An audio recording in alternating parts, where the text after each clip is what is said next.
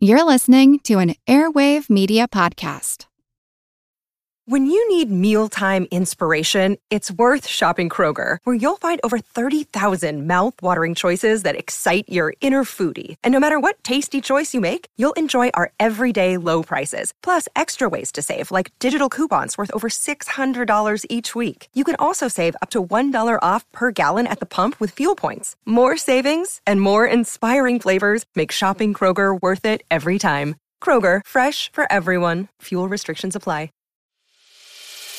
As a longtime foreign correspondent, I've worked in lots of places, but nowhere as important to the world as China. I'm Jane Perlez, former Beijing bureau chief for the New York Times.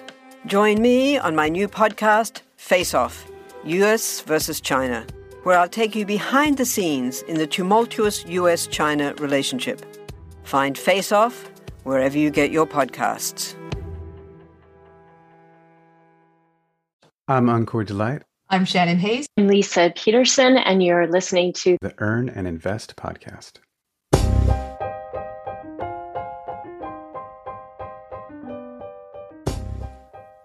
When I set out on my career path, purpose was front and center. My dad died when I was seven years old, and I wanted to be just like him. He was a doctor, so I would become one. Decades later, I found myself enmeshed in a profession and business that provided me sufficient cash that I had lost my sense of purpose. A victim of burnout, I no longer felt the deep connections to medicine that I dreamed about as a child. Fortunately, the boon of financial independence allowed me to leave my medical business in order to pursue purpose, which included creating this podcast. But I could do so without the economic dictates of making a living. Not everyone is that lucky. Business, money, purpose. Purpose, money, business. How do they fit together? And more importantly, should they? Ankur Delight is the creator and host of the 10,000 Heroes podcast, whose mission is to inspire you to explore your own definition of a hero and then live it.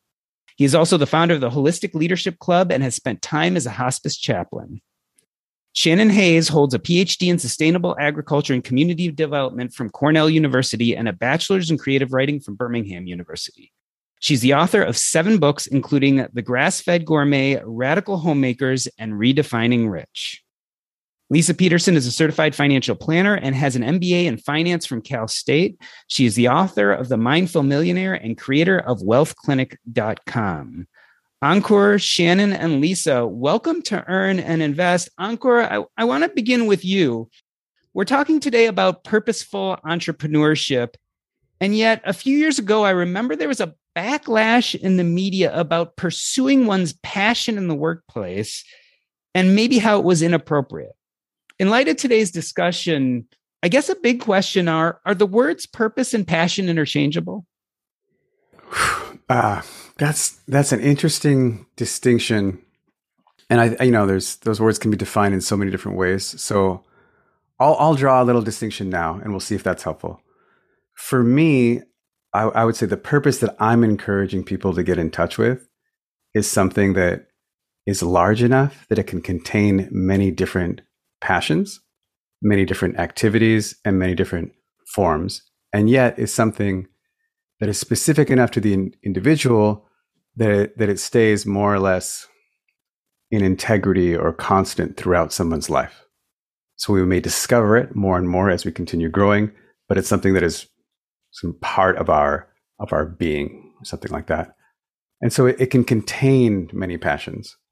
So, you know, with that in mind, yeah, I, I could see how, depending on how you're expressing your purpose at any given moment, a certain passion may or not fit with that.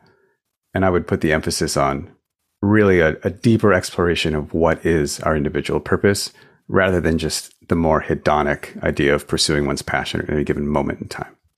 Yeah, it's an interesting idea, Ankur, because I'm based on your answer, I'm thinking of like the big purpose bubble, and you have much smaller passion bubbles in there, and, and maybe some non-passion bubbles that still have importance to you. Leisa, broaden that discussion. I mean, you talk a lot about mindfulness. Where does mindfulness play into this idea of passion and purpose? Well, I think going back to this idea of disagreement with, you know, purpose and passion being so important and people bucking up against that, what I have come to see is that there are two ways of looking at the world and the decisions that we make. One is a place coming from a place of scarcity, and the other is coming from a place of abundance. And so I think that the reason there's a backlash with this idea of purpose and passion is most people are looking at the world through the lens of scarcity. What can I get out of it? Because there's a fear that there isn't enough to go around. It's very oriented to I've got to make a certain amount of money. I've got to take care of myself and my family. That's all that matters. It isn't this discussion of pur- purpose and passion. And so, from a place of abundance, those who are receptive to it, those who are open to it, realize that the only way you're going to live a life that you really enjoy is by looking at how do these things play into what you're doing in your career, what you're doing in your life. And to me, you know, purpose and passion are everything. Leisa, I want to go further into this idea of scarcity and abundance. You know, it hits me that the three of you on this panel are highly educated people who went to some of the best universities in the United States. You have an MBA, Leisa. Let's talk about academics. Do you think it adds to the scarcity mindset? I mean, is that maybe some of the academic influence? Explain that a little further. I guess when I'm thinking about all three of you, I feel like all three of you have degrees from impressive universities some advanced degrees. You even got an MBA. But my suspicion is that academics, or specifically the university degrees, inform what you do day to day today less than you thought it would. So it hits me that there are a lot of people out there who are operating and building businesses with this idea of scarcity instead of the more abundant and certainly more purposeful mindset that I think we're going to talk about today. And I'm wondering kind of the academic influence on that? Is this something MBA schools and maybe PhD schools are teaching us? Most definitely. I think that the idea of the core idea of economics is based on a system of scarcity. And how do you respond to this idea that there's only so much and you've got to get your part? And so the models are informing us to think a certain way of dealing with obstacles and and um, you know challenges that we that we experience in the day-to-day real life experience. It's not that we're ignoring those things but the problem is is there's no other alternative being presented which is how could i maybe think of things differently? And i want to be clear when i say abundance i'm not coming from a place of saying you know there's just more and more and more. It's mm-hmm. not all about that right? Sometimes people misunderstand at least from the way i look at it. It's about what happens when you don't come at the world from scarcity. Like like what happens to the, your thoughts and your mind when you think there is more than enough to go around how do we solve problems from that place? Like this idea that we can take care of everybody on the planet that there is enough resource. How do we inform ourselves rather than the the scarcity of like the very egoic i've got to take care of myself. I've got to take care of my company. It doesn't matter what happens to anyone else. That's scarcity. And that's the problem that i see causes a lot of the pain and suffering in the world is we're not working together to say what's another alternative? How do we actually help one another? Shannon, as you listen to Leisa speak about abundance and scarcity, as I recall, you hit that place in your academic career also, right? You were at one point thinking that you were going to live the academic life. You were getting a PhD, you were studying sustainability a far cry from what you eventually decided to do. Were you noticing some of these same problems in academics that Leisa's talking about? Oh, absolutely. Absolutely. I was observing in academia. Well, for one thing, I was studying sustainability in academia, and I was coming from this small farm life that I'm currently living now.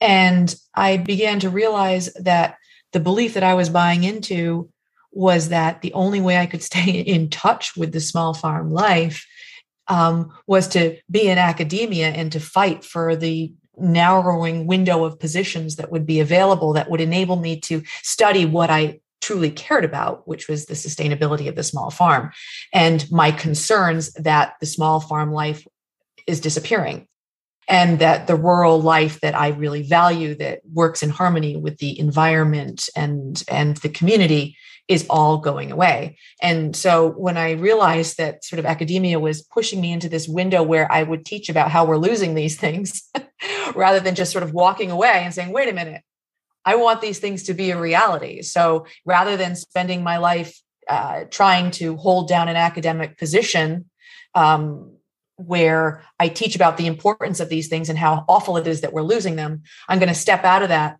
and make the things that I want to succeed succeed. And I came at it with this view of, you know, I'm tired of these teachings that this is a hard way of life, that we can't make it. I'm going to show that this really is something that's valuable. And not only is it something valuable, but I can really change the world by doing that and so yeah i had to i had to walk away from it, it's that scarcity mindset a lot of times we think scarcity but we have to remember that's a fearful mindset too if you want to save small farms and save the environment as i wanted to do then why would i want to be teaching in a classroom and telling other kids how dire the situation is? How about i go out and and really make something work and make something vibrant and then um, share that instead? And that took getting rid of that fear rather than saying the only way I'm going to survive, as Leisa says, you know, take care of me and and meet that purpose is by having a job rather than doing that. Why don't I face exactly what I want and put that fear behind me and come forward with living my beliefs instead? Ankur, as I listen to Leisa and Shannon, and what I know of you too, it seems like we're all interested in this idea of, of creating a life of wealth. But maybe we define that a little different than other people do. First and foremost, do you think in society today that we kind of confabulate this idea with wealth and money? Yeah, I, I think a lot of our terms around wealth and around money are really are really confused. Even like f- for me, the idea of wealth is based upon the idea of enoughness. That there's that there's no sense of feeling wealth without knowing what the boundary conditions are, like what is enough. Which is why so many people who have a lot of some resource, whether it's money or whether it's time, or even whether it's human relationships, can feel a sense of poverty because there's not a definition of like, what do I actually want? What is actually enough? And like what Leisa was saying, you know, the they're operating in conditions of competition for resources, you know, c- conditions of scarcity. And, and sometimes that's real. Sometimes there are scarce resources around us, and sometimes that's just in our mind. It's important for me to understand those distinctions and have the right attitude in the right situation. Shannon, it hits me as we talk about enough that when I talk to you on this podcast about your book, Redefining Rich, we talked about this idea that many years, Sapbush Hollow Farms and the associated businesses produced maybe $40,000 or less. On the other hand, you were building kind of this financial independence model, saving money and investing. Talk about how you, in light of what you do for a living at Sapbush Farms, what do you consider makes that life wealthy? that I came in from the woods to have this conversation today. um, it is really easy when you're a small farmer. There's a joke in the small farm community. This is if you want a wine cellar, put a whole bunch of farmers down in a basement. Okay, we we uh, are conditioned to talk about how we're victimized and marginalized in society. This is how I grew up as a farmer. And when I stepped into the helm of my family's business and came to the helm where three generations working together, that really that that mentality was weighing me down. And I had to disappear for a couple days because it just got to be the burden got to be so much how do i deal with aging parents and their health issues and all the bills that have to get paid and the payroll that has to be met and the productivity that has to happen uh, because this isn't fair. This life is stacked against me. And I had to just disappear into the woods and and sit with these trials for a while. And when I did, I realized what I told you about a couple minutes ago, where I said, um, this is a problem that I care about. This is this is a fixation, a fascination, and a passion. And then I realized that means the problem itself, the fascinating problem that it's hard to make a living on a family farm, is why I'm here. So that actually became one of the my parameters of wealth is the fascinating problem, the intriguing work. And it continues to be that way. I mean, boy, I face all kinds of myriad problems every single day. and you can really get beaten down, or you can say, dude, that is why I am here. I am here because it is so fascinating. I am here because my husband and I were just sitting in the woods beside a, a, a, pond for two hours talking about our problems and not talking about our problems because we're going, whoa, it's me. We're talking about our problems because it's so fascinating to take them apart, to discuss the, the, the facets of them, to come up with solutions, to be creative. And that's what we thrive on. That's what our relationship you know really jives on is how do we come up with an interesting solution and it's what our whole family gets together and talks about so the problem itself that we're tackling is part of the wealth and it starts there and then all those other things the the the fact that i get to work with my family that i get to be in touch with the earth and um, drinking pure clean water and eating great food all of those things make the real wealth for me and then the money just becomes a tool for transactions. Leisa, it's clear to me that when we define wealth and define enough solely on monetary means, I think that's a lot of that scarcity that you were talking about before. But realistically, businesses need to make a certain amount of money to support themselves.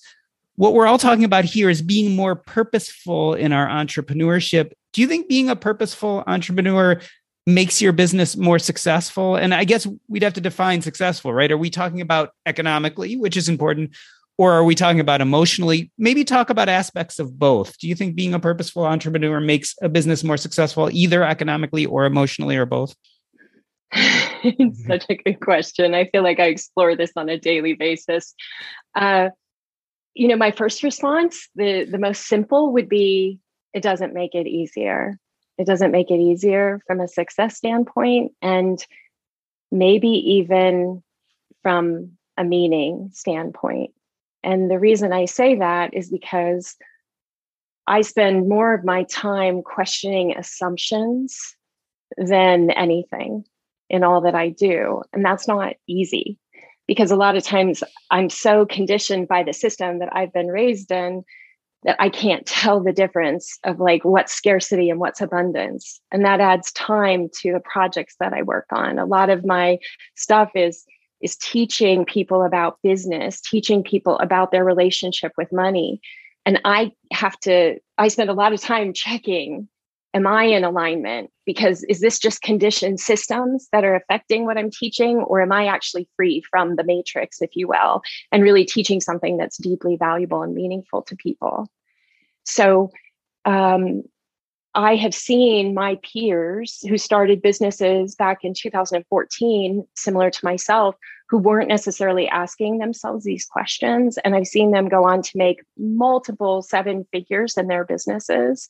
Whereas because money wasn't the reason I was starting my business. Um, it was more of exploring these conversations and helping people who might not have money or have struggled with money and their relationship with it for their whole life.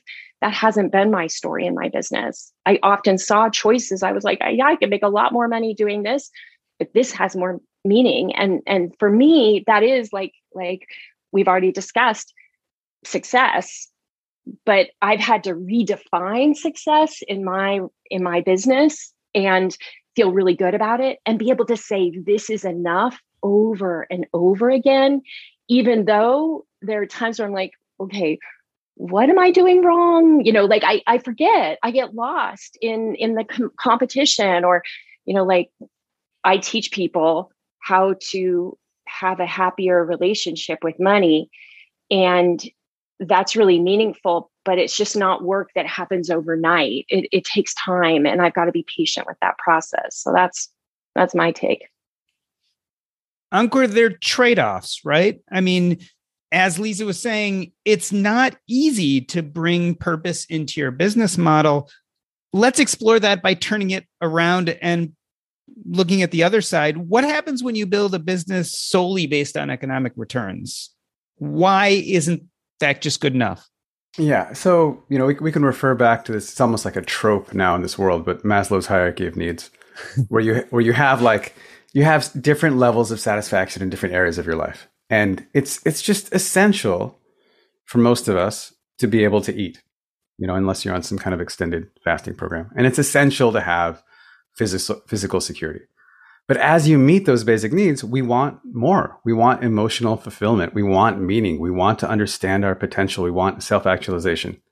And having a successful, in the economic sense, business gets us only so far up that pyramid.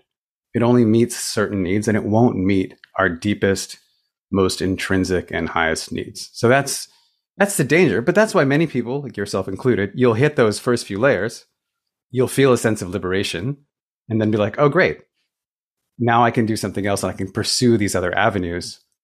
My, my personal belief and my hope is that our economy is, is it's like, um, it's in, it's in a developmental, it's a developmental arc.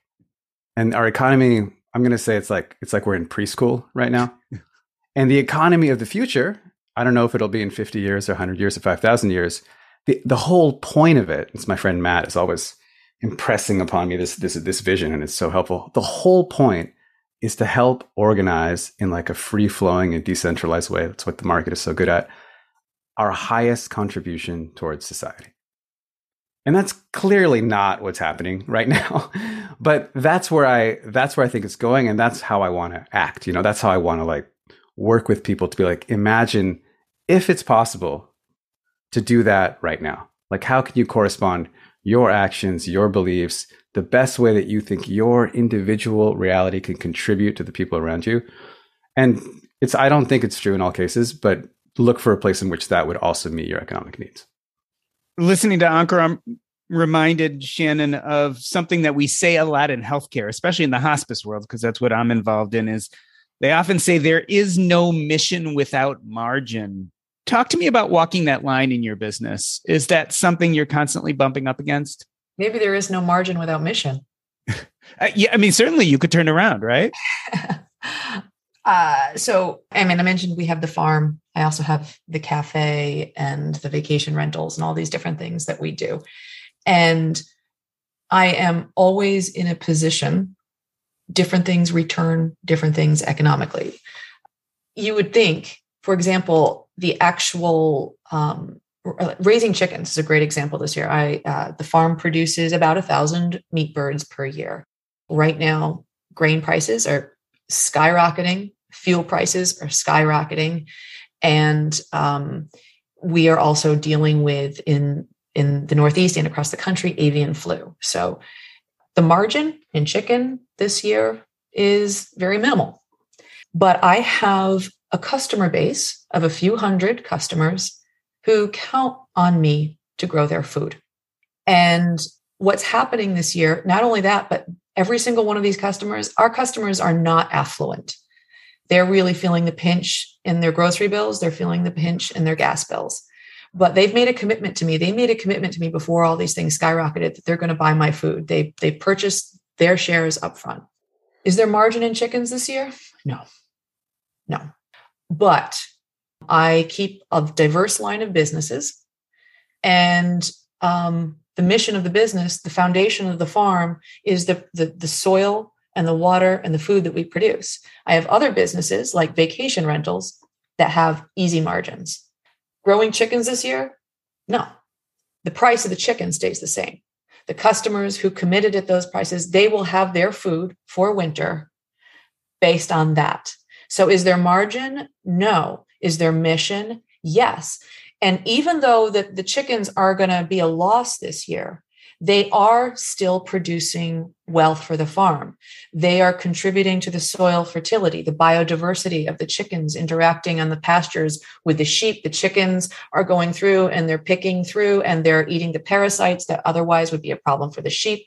They're putting nitrogen into the soil that's increasing the soil fertility. As the grass grows stronger, it's pulling more carbon out of the atmosphere and fixing it into the soil. They're reversing climate change. Now, are any of those things margin by conventional definitions? No but those chickens are providing food security.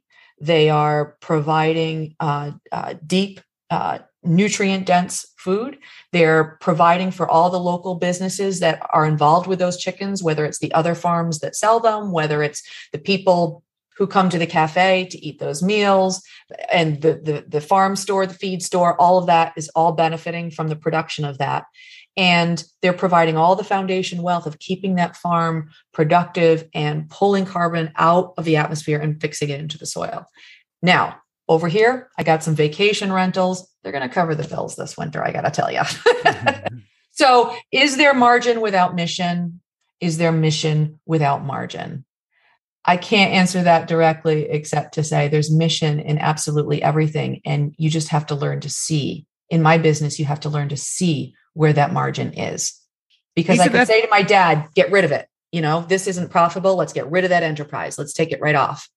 But uh, you have to have a deeper understanding of the ecological cost of that, of the social cost of that before you can make that decision. So you have to have a broad definition of what margin is. Leisa, what Shannon just said is there can be and, and probably should be mission in almost everything if we look for it. And yet we're having this conversation today about purposeful entrepreneurship because, at least in my opinion, it's still somewhat of a topic that people don't discuss or certainly don't embrace. Why do you think your average entrepreneur doesn't look to kind of purposeful entrepreneurship as the default? I think what we've been talking about with just so much conditioning around what is it to be an entrepreneur what what qualifies success? I mean that that comes to mind. But i also think you know entrepreneurs are a rare breed. And i i my parents were entrepreneurs and they lost the farm if you will. So it made me really really scared to become an entrepreneur or put it all our eggs in entrepreneurship basket because my husband has been an entrepreneur from day one. And so it's it's hard to it's hard to classify, right? Like just so many different people go into entrepreneurship and why they go into it. Um, so I can only speak to myself and what what I just have realized in this journey of of being an entrepreneur for the past full time for the past eight years is that well, I actually want to preface something too before I say this. I had already reached a certain level of financial success before I started my business. So understand it's coming from that place. But what I thought was is I was going to start the business and I was going to immediately take off just like all the other things I had done in my past career and it was going to be easy because I had all this experience and all this knowledge and it was just going to happen.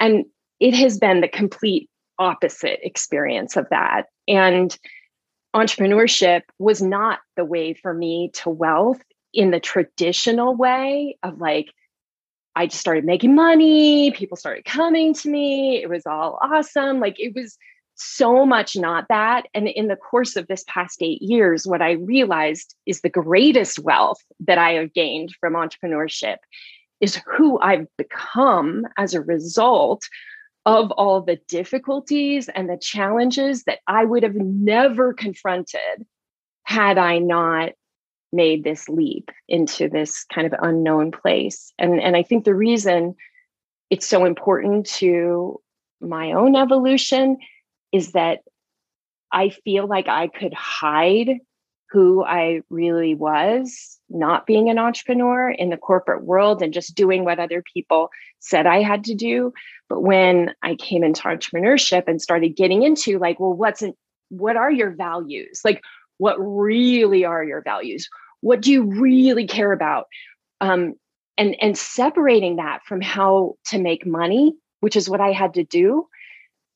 That's where all the growth as a human being has come from in like separating, disconnecting from it all being about the money. And starting like yesterday, this past weekend, I had something happen where someone introduced me um, to a very powerful business person who was really stuck in, an, in a relationship issue. And so their coach was more in the capacity of helping them with business. But because I'm a mom, I'm a wife, I do breakthrough work, this person ended up with me, but it wasn't because the other coach thought I could help them. They just thought we they got a hit that we should meet. Well, ultimately, in the course of that discussion, I realized that I had information that could keep this person from like walking away from their family, walking away from the, like everything personal because it had gotten to this very tenuous place. And I said, allow me to h- help you if you want, but I don't want any payment in exchange. Like we're talking, this could be worth, you know, millions in value. But it was like this realization for me that there's so much more going on here. And when we get really, really clear about who we are and why we're here, it has nothing to do with money. It has to do with how can I be of service? And maybe I won't make money, just back to what Shannon said for some parts of it, but other parts are taken care of. And to me, I didn't have that capacity several years ago. I thought it was all roads lead to money. I didn't understand the complexity of what's happening and how we become better humans in the context of, of giving and, and truly not caring about the money.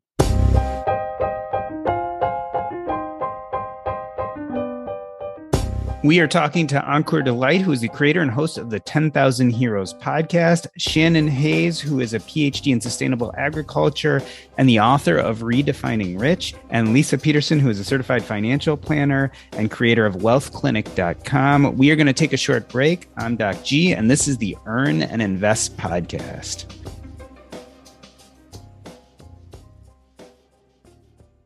You know what? I love our meals from Factor. My son started getting them about a year ago when he needed a quick alternative to meals on the go. But where we've really enjoyed them is we've been remodeling our kitchen. That's right, we've had no access to our kitchen for the last few weeks. And some nights we just had no idea what to do for a meal. That is where Factor came in. We would just pop the meal in the microwave, and two minutes later, we'd have a fantastic meal. You can do the exact same thing, and there's tons of variety. Choose from a weekly menu of 35 options, including Calorie Smart, Keto, Protein Plus, or Vegan and Veggie. Also, discover more than 60 add ons every week. These are chef prepared meals, and let me tell you, they are delicious. No fuss, no mess. You just put it in the microwave, and two minutes later, you have a meal. This is tailored to your schedule. You can customize your weekly meals with the flexibility to get as much or as little as you need. Head to factormeals.com slash earn50 and use your code earn50 to get 50% off your first box plus 20% off your next box. That's code earn50 at factormeals.com slash earn50 to get 50% off your first box plus 20% off your next box while your subscription is active. Hey, everybody. I just wanted to remind you if you want to find out what is going on with the Earn and Invest podcast or me, Jordan Grumet, there are a few ways to get more information. One is that you can go to my personal website, jordangrumet.com. That's J O R D A N G R U M E T.com. There you'll find links to my medical blog, my financial blog, as well as the Earn and Invest podcast. You'll also learn what is the newest, latest, and greatest when it comes to my book, Taking Stock, which will be coming out August 2nd. We're going to make the push for early or pre sales in July. You can find it on Amazon, Books a Million, Barnes and Nobles. You name it, you can find it there. And last but not least, visit us on Facebook. The best way to get there is earnandinvest.com slash Facebook. Again, that's earnandinvest.com slash Facebook. In our Facebook group, we discuss everything from personal finance to current events to what's happening in our world, as well as I post every episode there. So check us out. A few different ways to reach me, either at jordangrumet.com or at earnandinvest.com slash Facebook. I hope to see you there and become part of the Earn and Invest community.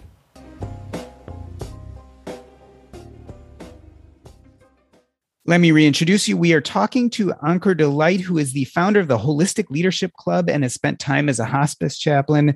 Shannon Hayes, who holds a PhD in sustainable agriculture and is the proprietor of Sap Bush Hollow Farms. And Leisa Peterson, who has an MBA in finance from Cal State, and she's the author of The Mindful Millionaire. And we are talking about purposeful entrepreneurship. You know, I've had the experience of doing lots of interviews for my upcoming book. And the hot potato that everyone throws at me because what I've written in this book is how do we find our purpose? So I want to throw that back at you, Ankur. Let me start with you. We're talking about purposeful entrepreneurship. You got to understand what your purpose is. How do we find that? Yeah, great. I love answering that question. That's that's part of my work in my coaching program. So so I love it. And there's of course there's you can you can find online. There's tons of techniques and blog posts and you know courses you can do but for me the essential way i think about it is especially for people who have lived a little bit people in their maybe in their 30s or beyond. And i think it's different if you're if you're a teenager. Like if you're a teenager i would say you explore and you do random things. That's what i did. But once you once you've lived a little bit more i think you have data. And so then what you can do is basically a kind of statistical regression where you look back over the data and you're like, okay, what was going on in all these different moments where I felt really me, where I felt really in tune, where I felt really in the flow, where I felt really joyful. And what are the similarities? You know, what are, what are the themes that run through that? So it's almost like a kind of detective or Sherlock Holmes exercise where you, you pull up all this data. These are the moments that I felt really good. I felt really connected. I felt really excited. I felt like I was really being myself what's common about that. There's this analytical exercise that you can do. And, and then you can pull out themes. And so that, that for me is like the first step. And I like to balance that with thinking, again, purpose is not, if purpose really is, and the, the, the conjecture here, and this is like a non material thing, this is a spiritual thing. So some people may have aversion to this, but I find it to be a helpful tool. The conjecture is that we're born with a sense of purpose. We don't know what it is. We have to discover it. It may evolve, but it, but the the idea is that like if, if that's true, you know, which is kind of a wild idea in our modern, you know, mechanistic age. If that's true, then it's something that's too important to be fragile. It's something that can't be lost if I just like lose an arm in a car accident. So if I'm really good at ping pong, I'm right-handed, I play a lot of ping pong. I'm like, oh, maybe my purpose is ping pong. I get in a car accident, I lose my right arm oh no, I've lost my purpose. I think it's a little bit more, it's a little bit more expansive than that. It's not something that can be so vulnerable to just like the body. So I guess the the the warning there is to try and find something that's not so abstract as to be meaningless and not to be so specific that every career change becomes a midlife crisis. So like I mean let, let me ask you the question, Jordan that you've you've done a few different things in your adult career. You know, you had you had this like whole medical phase, and then you went into the financial planning thing, and now you're balancing with this book. What does that does that make sense to you? That that your purpose would not be like, oh, my purpose is walking around hospitals. You know, that's too specific, or my purpose is so abstract that oh, all I do is help people, which might like anything could fit into that. Does that does that resonate with you? It does resonate with me. You know, for me, I thought my purpose was being a doctor. I thought in a lot of ways my purpose was helping people. What I eventually came to after a, a lot of really self reflection is that being a physician only fit parts of my sense of purpose. And that's why it was very easy for me to become burned out in it. And more likely, I was a communicator, someone who liked to engage people in complex conversations that said something about life hence this podcast, or public speaking, or telling stories that drive home an idea, those all became a much deeper part of my purpose and helped me understand why maybe early on in life I either misidentified my purpose as just solely being a physician or that it fulfilled my sense of purpose for that time in my life. But I evolved and grew and changed.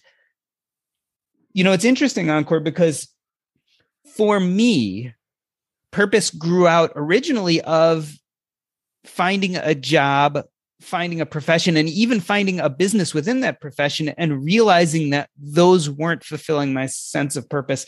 Thankfully, they provided me financial means, which then gave me some of that freedom.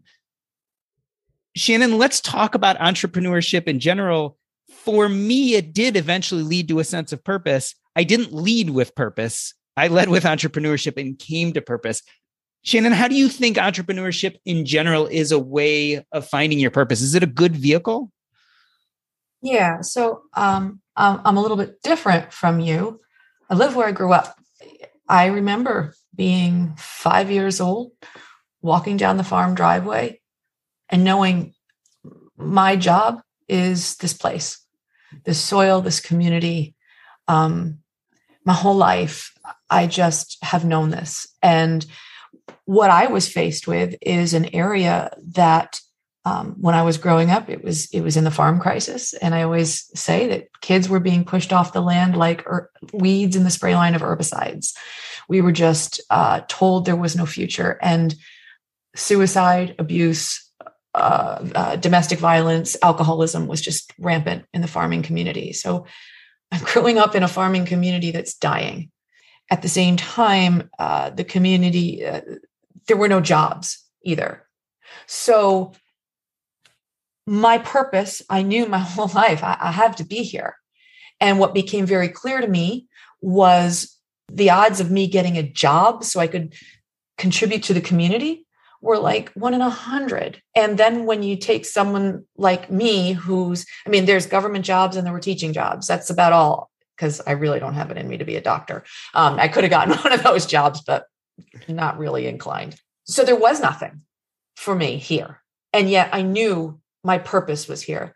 So entrepreneurship was the only way. Um, my husband did get a job here briefly. He was fired for insubordination. So neither one of us had jobs. And so if your purpose is, well, I, I have to keep this farm going, we want to build this community, we want to make this place something that people value and care about and that people stop abusing then entrepreneurship was the only way forward. Shannon, talk about that pivot moment. Because I remember I've heard you describe it before where you were very much in academia. And then you had a little bit of epiphany, maybe that reaching your final sense of purpose wouldn't yeah. Continue with you staying in academia. Can you tell us about that specific moment?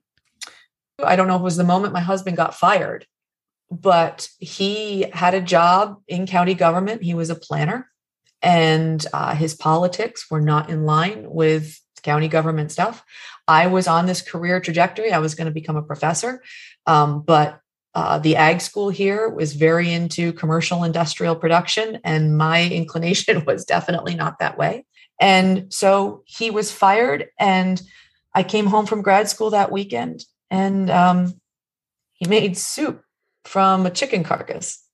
and we sat by the wood stove and we had soup and we looked at one another. And we woke up the next morning and there was snow on the ground. And uh, my parents were freaking out, telling us, well, we just bought this little cabin. You're going to have to sell. You're going to have to move. You're going to have to go find jobs. And we woke up in the morning and we saw the land that we loved. We realized that we didn't have to go to jobs that day. um, and that life could be something even more beautiful. And, and we just started, even with all those risks. But yes, we could not, uh, we were not welcome professionally with our backgrounds to uh, have conventional jobs.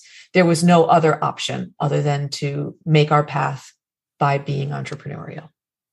Leisa, talk about how our vision of success changes when we become purposeful entrepreneurs how maybe it doesn't necessarily align with with a traditional entrepreneur. I think that there's some realization even if it's not based in fact. So there's some realization that living in scarcity is no longer acceptable right? So that's what i'm hearing from what shannon was describing because there was scarcity in those choices but there was passion. Um, and so i just i can't help but think that it's like this transition that we we have to make for ourselves that it's not going to be about just the money anymore.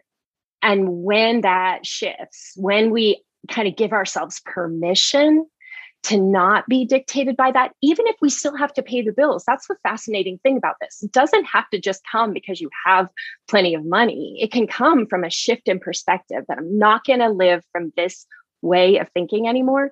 And I'm going to step into possibility, into opportunity, into what's on the other side.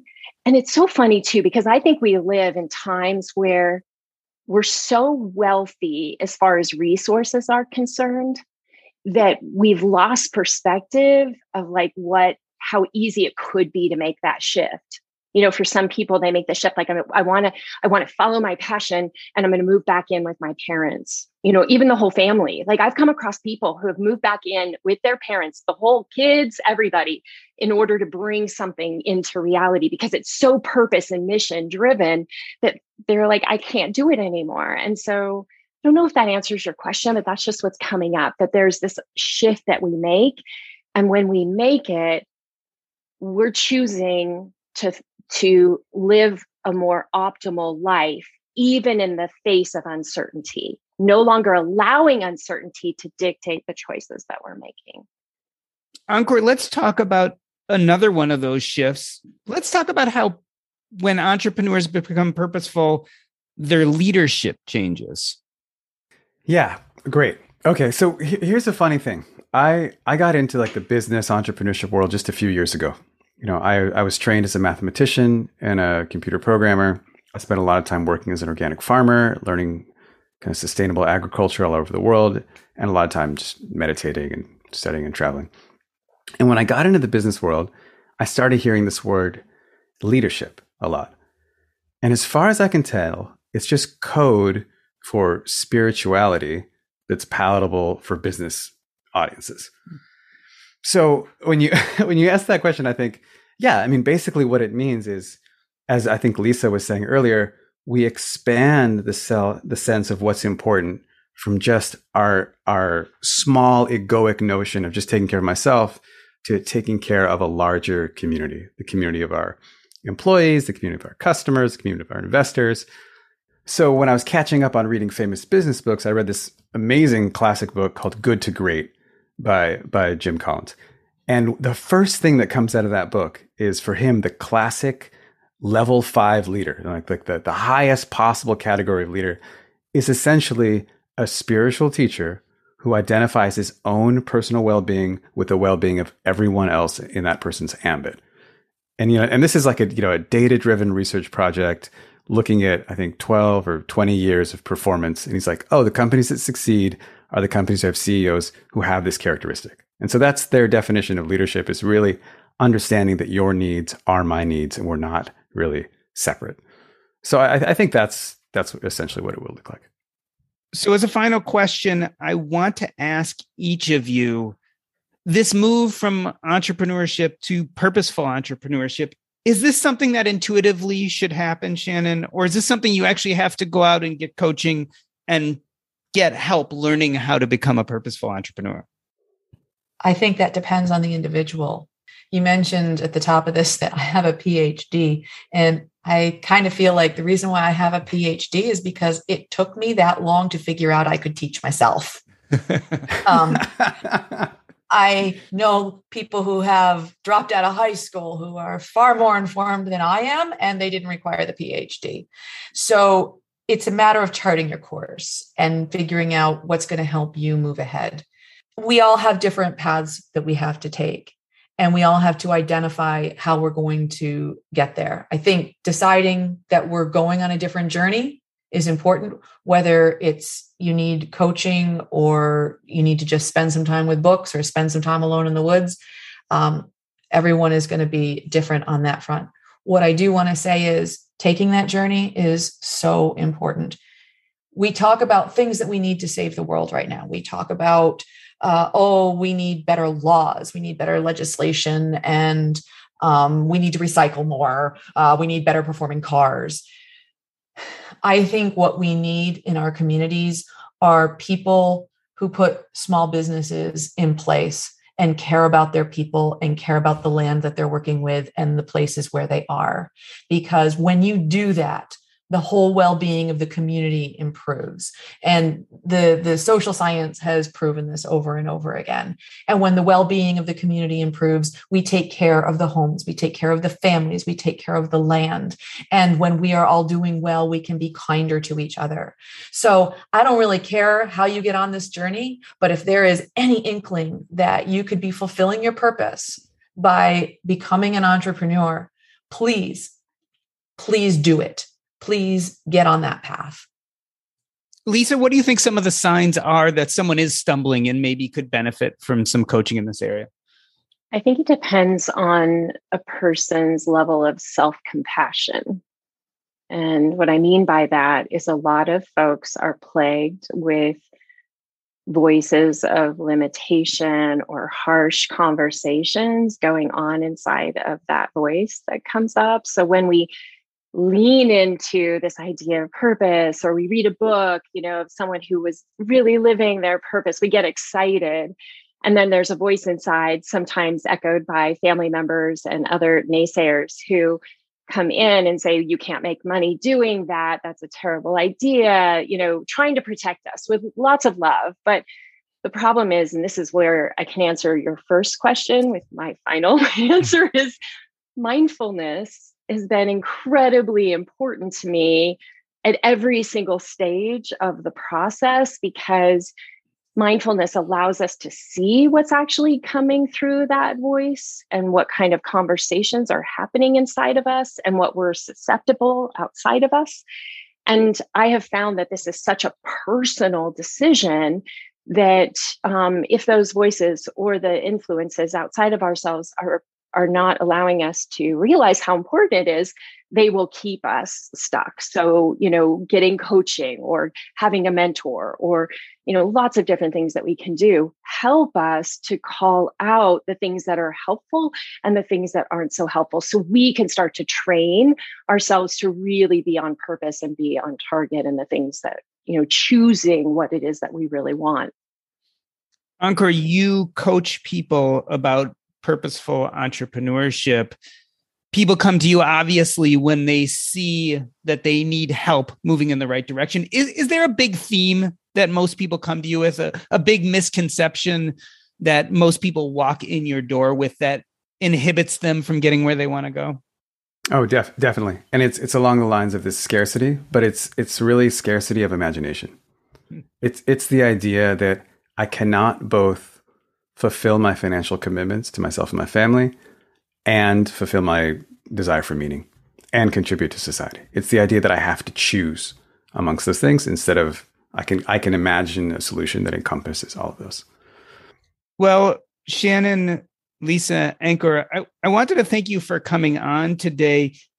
As I thought about this conversation we've been having, you know, you can use the terms scarcity and abundance, or you can use the terms narrow and expansiveness. But clearly, when we think of the purpose of entrepreneurship as making money, as money being the central process, then we really are following in that kind of narrow and scarce mindset. On the other hand, when we redefine what wealth means to us, to encompass that purpose, then we finally are living maybe that life of abundance and expansiveness that we've been looking for. And maybe it fits us a little better. I wanted to end this episode the way I end every episode by asking you what is up next in your life and where people can find you if they want to learn more. Shannon, let's start with you. What is coming next over the next few months? And specifically, if people want to reach out to you, how can they? Okay. Um, well, what happens right now during the growing season is I do have the Hearth of Sapbush Hollow podcast, which is chronicles and lessons from a life tied to family, community, and the land.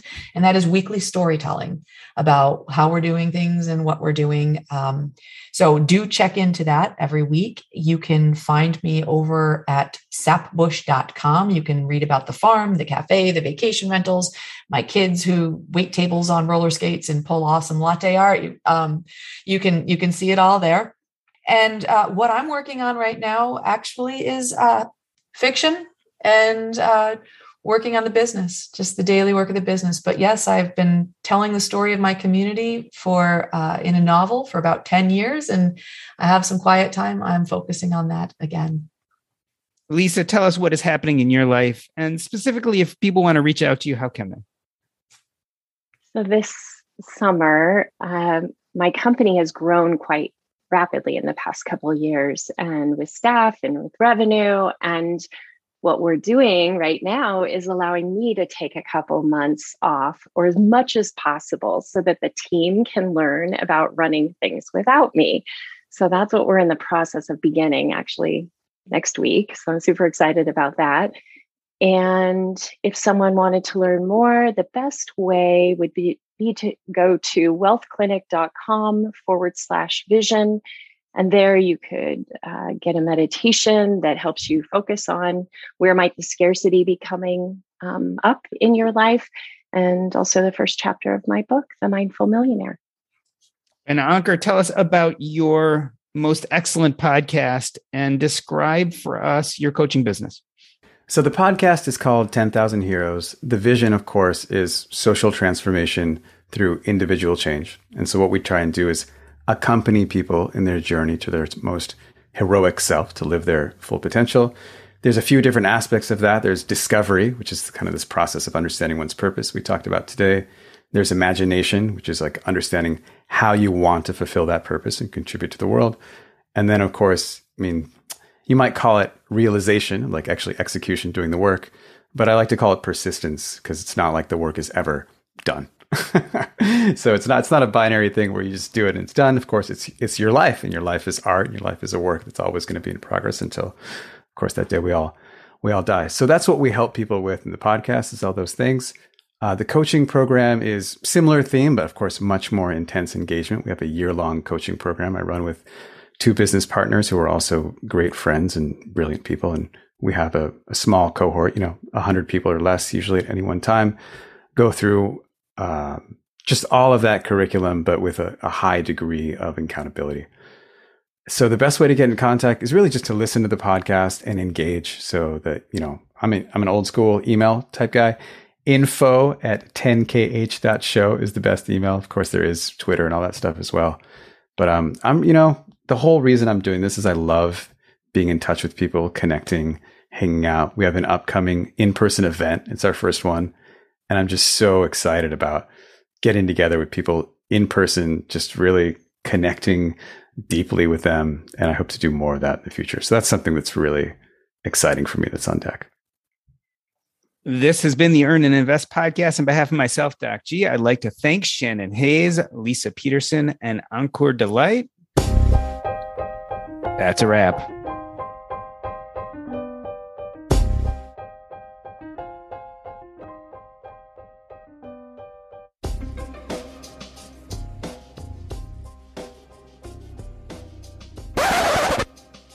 Awesome. I leave the audio going just for a few minutes as we chat.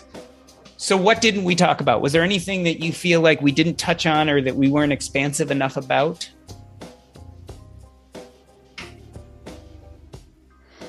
I, I always just personally, I'm, I'm not used to this kind of panel format where it's just, it's so kind of quick and discontinuous. I, I just, I just wanted to hear so much more of everybody's stories. You know, uh, you know, you started sharing about your your journey, Leisa, and I was like, oh, I've got a lot of questions about that, or the same about the about the farm. Like, oh, I want to hear more about. but that's just me. Yeah, it's definitely it's definitely a different look. Um, where we do it's it's kind of a melange of voices, and in fact, in some ways the idea is that it's almost like snippets of each person put together to tell a story, as opposed to, although I do feel like sometimes in some panels and just at times it feels more like a uh, running conversation. In some ways, I do kind of like bringing those snippets together to eventually, hopefully, tell a story. Uh, but it, yeah, it's a different way of doing it for sure. Um, you can also, so I've done episodes with Shannon and Leisa, which go deeper into their stories. So you could also mm look them up on Earn and Invest, where we, but you know, there's still some choppiness to it, but we go much deeper into each of their stories. Um, what was fun about this actually was thinking about you three together. um, because I think you're very different people who do very different things, and yet I think you share a lot of common ground in how you look at the world, and certainly how you look at business. Mm-hmm. Mm-hmm. Yeah, Shannon, when you were explaining the, the ecosystem and the ethos of like how you think about the farm, like I was like, oh, I want to bring this to my community, so I'm gonna reach out because that was just like everything that I want to teach, but like this beautiful example of real life, like how it works and how it looks. So I, I really love that. And yeah, there were so many conversations I felt like could go deeper. Well, I'm really appreciative that we just got an opportunity to hear other minds. Um, with what I do, um, I, I, am very isolated uh, because the work is very outside. And um, if I'm not outside, I'm in the kitchen. And um, so I'm not connected a lot. So I really appreciate that you included me so I can hear some of the other thinking that's going on. Yeah. Yeah. And go ahead. Uh, where's the farm? Where do you live? I'm in the northern Catskill Mountains in upstate New York. Uh huh. Nice. It's very, very beautiful here my my husband's a contractor and you know builds houses that he would love to be farming but he's also a little worn out from building houses for 30 years so yeah yeah well that's see. part of your financial plan is you got to figure out how to make sure um, and, and that's where farmers have uh, historically they had that together i always tell people read farmer boy or go back even there's a book a children's book called the ox cart man um, but both of those books really do explain um, how farmers were thinking because you've got your body, but you have to use your body and your mind in different ways. And uh, today in farming, we tend to think it's all body. And um, that really creates a problem when your knees start to go and your hips start to go and things like that. So you have to really look at that financial plan so that you can have that uh, a balance in those things and take that time that you need for healing.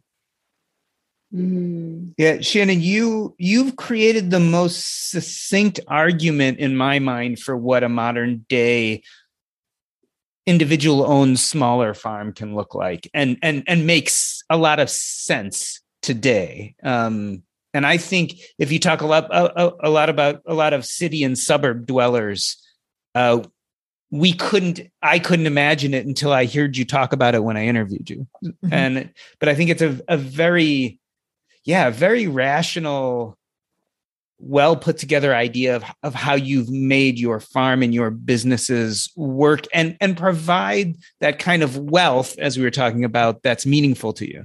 I, I think um, one of the reasons for that is I'm defined by my landscape very much. So uh, number one cause of farm deaths around here was tractors rolling over on farmers because mm. the ground's like this so we are physically limited. But on top of that, um, real estate prices are very high. So there are farmers who are making a living selling a lot of product, growing a lot of organic food. Um, uh, Ankur, maybe you know Joel Salatin, for example. Mm-hmm. You know, mm-hmm. they, they really are incredible marketers and they are incredible at producing volumes and figuring out how to meet those demands. But um, I'm very limited by my landscape. And so I had to find a different path where um, I could make it work with with uh, with literal mountains surrounding me. and so the, the scale is much much smaller and also because it's very competitive around here for farming um, the the market is much smaller too so i had to figure out something so that's probably why it seems more realistic to you is i had to figure out on a much smaller scale how to do that. And I am not a mm. superpower marketer. I just can't do the used car salesman pitch. I really, you know, there had to be a different route. Yeah, which is interesting because I, I don't know, Ankur, about you and books, but I know about Leisa and Shannon is it's really hard to put a book out there without trying to put on that marketing cap, right? Yeah. How are you doing and with that, I, Jordan? I, yeah, did, I, didn't even try. Yeah. Yeah. It's like, yeah, not even going to market my books. So I'm trying to understand how to embrace the power of taking something that's deeply important to you, a message, and getting it to people without letting the fatigue of marketing change my excitement about all that, right? So it's a mix. Like there are some people who love marketing who are going to just hit the ground running and do it in a way that I never could.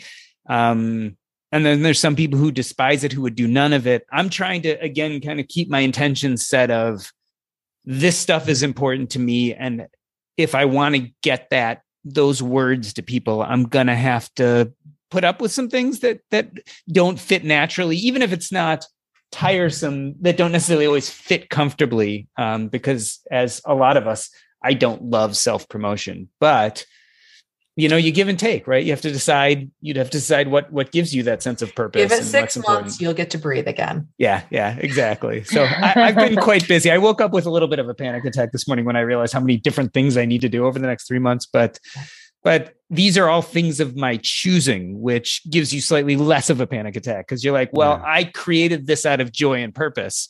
So, yes, at the moment it's feeling very busy and, and full. Um, but there is not a thing I'm doing that I didn't say, oh, that's cool. I want to do that.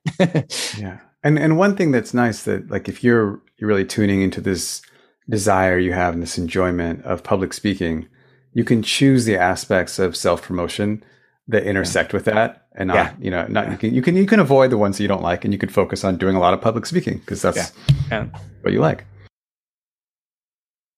want to learn how you can make smarter decisions with your money well i've got the podcast for you i'm sean pyles and i host nerdwallet's smart money podcast our show features our team of nerds personal finance experts in credit cards banking investing and more and they'll help you make the most of your money while cutting through the clutter and misinformation in today's world of personal finance.